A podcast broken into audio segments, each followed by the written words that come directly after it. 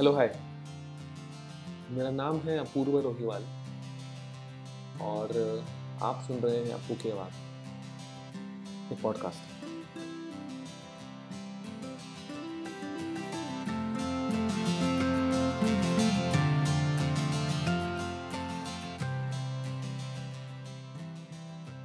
हालाँकि ये मेरा पहला पॉडकास्ट है तो मेरी ये ज़िम्मेदारी बनती है कि मैं आपको बता दूँ कि मैंने पॉडकास्ट बनाने का क्यों डिसाइड किया। अभी तक का जो मेरा एक्सपीरियंस रहा है मार्केटिंग एंड सेल्स डोमेन में, उसके कुछ लेसन है। वो कहते हैं ना lessons learn the hard way ये उन्हीं लेसन्स के किस्से, कहानियाँ हैं, ताकि आप सुने और अगर अच्छे लगे तो लेसन्स याद रखें। पर आपको वो लेसन्स द हार्ड वे ना सीखनी पड़े। तो सुनते रहिए।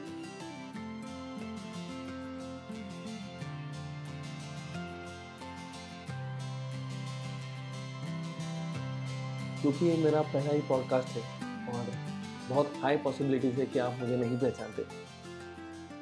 तो मेरी ये ज़िम्मेदारी बनती है कि मैं आपको बता दूँ कि मैं कौन हूँ in detail very briefly of course तो मैं औरंगाबाद शहर में रहा हूँ almost twenty two twenty three years engineering वही कंप्लीट की। इंजीनियरिंग सेकेंड ईयर में ही ब्रांड मार्केटिंग बिज़नेस इसका फैसिनेशन बहुत ज़्यादा हो गया कि काम करना है तो यही काम करना है।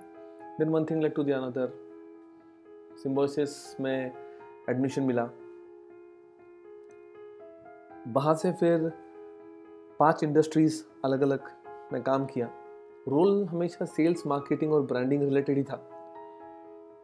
तो ये हुआ मेरा बेसिक इंट्रोडक्शन और दूसरा मेरा ये भी ज़िम्मेदारी बनती है कि मैं आपको इस पॉडकास्ट का नाम अप्पू की आवाज़ ही क्यों है, ये भी बता दूँ। कभी कभी मुझे लगता है कि आवाज़ इस शब्द को बहुत ही ख़राब ट्रीटमेंट मिलती है, बहुत ही ख़राब। यूजुअली क्या होता है कि अगर कोई चिल्ला रहा हो घर में तो हम कहते हैं कि, ए, आवाज़ मत कर। बट बहुत सी बार एक कंटेक्स्ट जब उसका ऐसा हो कि फॉर एग्जांपल लता मंगेशकर की आवाज़, या फिर क्रांतिकारियों ने अपनी आवाज़ उठाई तो जब कभी क्रांतिकारियों ने अपनी आवाज़ उठाई वाले डोमेन में वो बात होती है तो वो एक ओपिनियन की बात होती है। इट इज़ ऑलवेज कि somebody has an opinion because of certain things वो सर्टन थिंग्स क्या है, वो कुछ भी हो सकती है। उसका पर्सनल एक्सपीरियंस फ़र्स्ट हैंड उस वजह से वो आवाज़ उठी होगी, उस वजह से वो ओपिनियन बना होगा। तो ये मेरे कुछ ओपिनियंस है, ये मेरी आवाज़ है। जो मैं आप तक पहुंचाना चाहता हूँ। क्योंकि जब से मैंने काम शुरू किया है तो फ़िलहाल मैं पेशे से ऑन्टरप्रन्योर हूँ। ऑन्टरप्रन्योर शायद ऐसे ही प्रोनाउंस करते होंगे। बिजनेसमैन उद्योजक। तो जब से मैंने अपना ये जर्नी स्टार्ट किया है तो around 43 to 44 first hand training मैंने की है। सेल्स तो जो भी मेरे सेल्स में जब कभी कोई बंदा आता है यूजुअली वो फ्रेश एमबीए ही होता है। तो he is very new to the domain उसने कंज्यूमर बिहेवियर इस तरह की चीज़ें जो है, किताब में पढ़ी होगी और वो एग्ज़ाम का जो रूटीन होता है, बस पढ़ा और छोड़ दिया। मेरा भी वैसे ही था, आपका भी वैसे ही होगा। बट बट कैसा है ना? यहीं पे आज का जो टॉपिक है ना, वो आता है। आज का टॉपिक है अकाउंटेबिलिटी अब अकाउंटेबिलिटी का जो हिंदी रूपांतर भी मैंने डाला है, इसके अंदर जवाबदेही, वो मुझे पता भी नहीं था ये वर्ड मेरे फ़र्स्ट मेंटर ने मुझे ये वर्ड समझाया था। लेकिन मेरी जवाबदेही है, तुम्हें सब कुछ समझे। तो इस पॉइंट पे मुझे एक बहुत ही नॉट सो फ़ेमस सा शेयर याद आ रहा है। सुनाता हूँ। अब एक बार तो जवाब दे, वो भी बने। अब एक बार जवाब दे, वो भी बने। बेसुमार सा हो रहा है इस तरफ़ का किस्सा। तो जिस किसी ने ये शेर लिखा होगा, उसने ये किसी रिलेशनशिप के कंटेक्स्ट में लिखा है। So let's take this example to a very personal level कि अकाउंटेबिलिटी शुरू होती कहाँ से और अकाउंटेबिलिटी को शुरू करे कहाँ से ये मैंने समझा जब मैं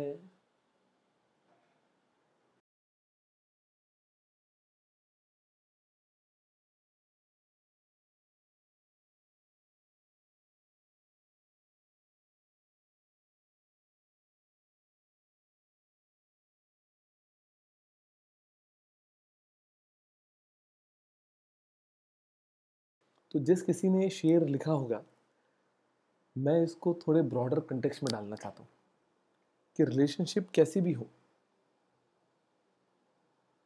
अकाउंटेबिलिटी तो होती है। अकाउंटेबिलिटी तो बनती है।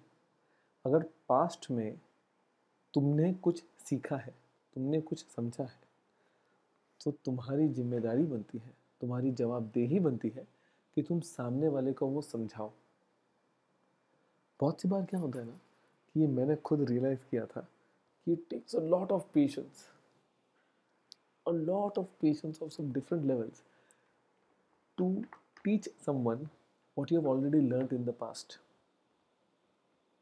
और बहुत बातें हैं।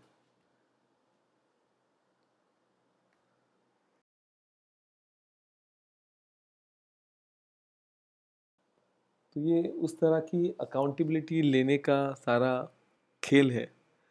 क्योंकि कैसा है ना कि अगर हम अकाउंटेबिलिटी लेंगे ही नहीं, अगर हम जवाबदेह बनेंगे ही नहीं तो किसी भी रिलेशनशिप में, चाहे वो एक भाई बहन का रिश्ता हो, चाहे वो एक, जैसे हम जिस कंटेक्स्ट में बात कर रहे हैं, एक एम्प्लॉय और एम्प्लॉयर का रिश्ता हो, चाहे वो एक फ्रेंडशिप वाला भी रिश्ता क्यों ना हो अगर हम अकाउंटेबिलिटी ले ही ना तो क्या ही बात हो गई?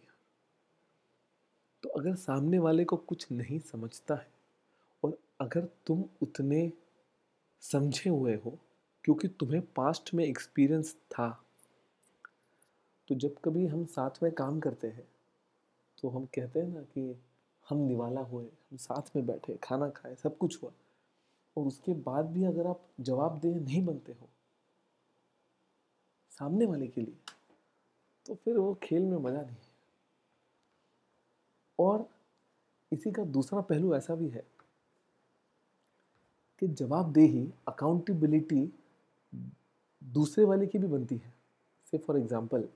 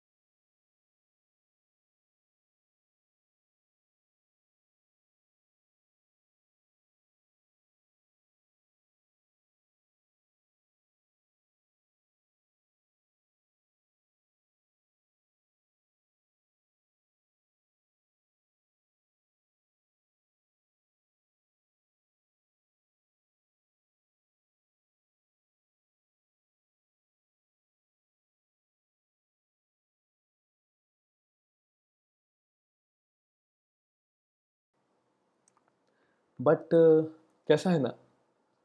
मैं हमेशा जब कभी एक बंदा, भले ही वो एम वाला हो, ना हो it doesn't matter degrees are just a part of the routine which we have to complete as we are a part of a system but बहुत सी बार क्या होता है ना कि there are lot of terms jargons which I also keep trying to decipher पूरी तरह से समझ में नहीं आते कि भाई ये क्या है? कंज्यूमर बिहेवियर पढ़ा, पर वो पढ़ के इम्प्लीमेंट कैसे करना है पता नहीं। फाइनेंशियल रेशियोज पढ़े, पर वो पढ़ के इम्प्लीमेंट कैसे करें समझ में नहीं आता। ये चैलेंज मैंने बहुत फेस की थी।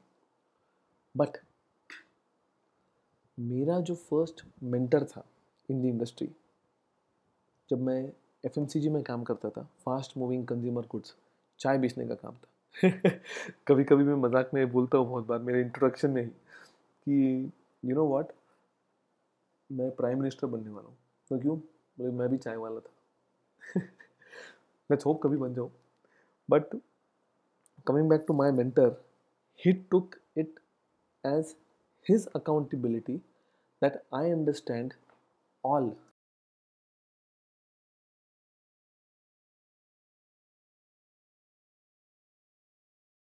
understand all the aspects in details and he took it up as his accountability कि मुझे सब कुछ समझे।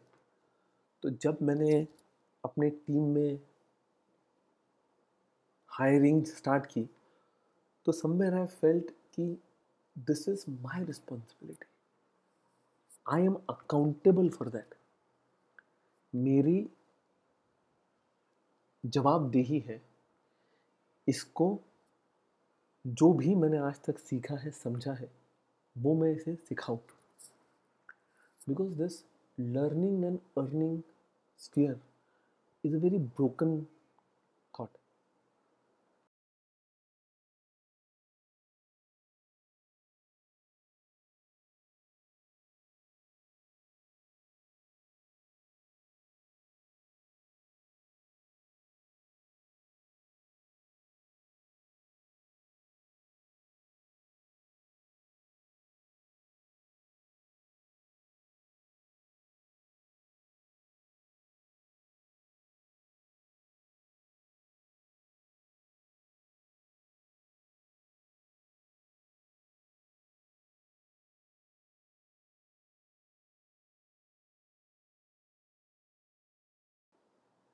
तो ये एक्सपीरियंस आज जो मैं आपके साथ शेयर करने वाला हूँ, वो है अकाउंटेबिलिटी का।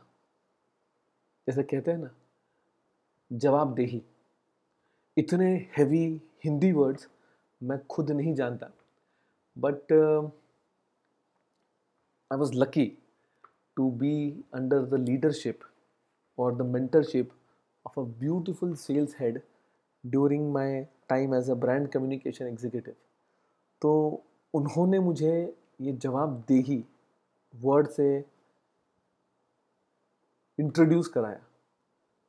ऑफकोर्स अकाउंटेबिलिटी ये वर्ड मुझे पता था, अभी भी पता है, आगे भी पता होगा। बट जब हम उसको किसी और लैंग्वेज में समझते हैं ना तो उसके साथ एक अलग लेवल ऑफ़ इमोशनल कनेक्ट बन जाता है। ये उस इमोशनल कनेक्ट की भी बात है, कहीं ना कहीं। कि हुआ यू कि मैं रिसेंटली टीम में ज्वाइन किया था। And as a part of any management training program मैं कॉल्स पे गया कॉल्स सो so, ये बड़ा सेल्स टर्म है। कॉल्स वो होता है प्रोसेस कि when you have to go from one customer to the other relentlessly बिना थके बिना रुके चालीस पचास साठ वो तो एफएमसीजी वाला डोमेन था फास्ट मूविंग कंज्यूमर गुड्स वाला डोमेन था। तो उस डोमेन का ये काम है। तो जब डे वन मुझे काम मिला और मुझे बोला गया कि you need to go out there and try to understand what are the problems why we are not getting the placement of the products ठीक है। साहब ने बोला है तो करना पड़ेगा। तो मैं क्या एक एक करके दिन के एंड में ऑलमोस्ट साढ़े नौ बजे इट वॉज़ समर टाइम तो यू आर ऑलमोस्ट एग्जॉस्टेड अब बस खाना खाना है और सोना है। तो मुझे रिपोर्टिंग के लिए बुलाया गया ऑलमोस्ट नाइन थर्टी आज का क्या एक्सपीरियंस हुआ? Just let us know what was the experience like बात हुई, मैंने बताया कि ऐसा ऐसा है, कोई डिस्ट्रीब्यूटर जो है वो ऑर्डर ले रहा है, कोई डिस्ट्रीब्यूटर जो ऑर्डर नहीं ले रहा है। और जो डिस्ट्रीब्यूटर्स ऑर्डर नहीं ले रहे, उसके भी मैंने कुछ रीजंस बताए कि उसके पास एक्सपायरी का माल था, ये, वो blah blah blah these are just technical terms but उसके बाद कुछ मेरे मेंटर ने, मेरे सर ने कुछ ऐसा कहा that change my perspective towards my job and towards my career उन्होंने मुझे कहा कि तुम साठ दुकानों पे गए, तुम साठ कस्टमर्स को मिले मिलकर बस आ गए।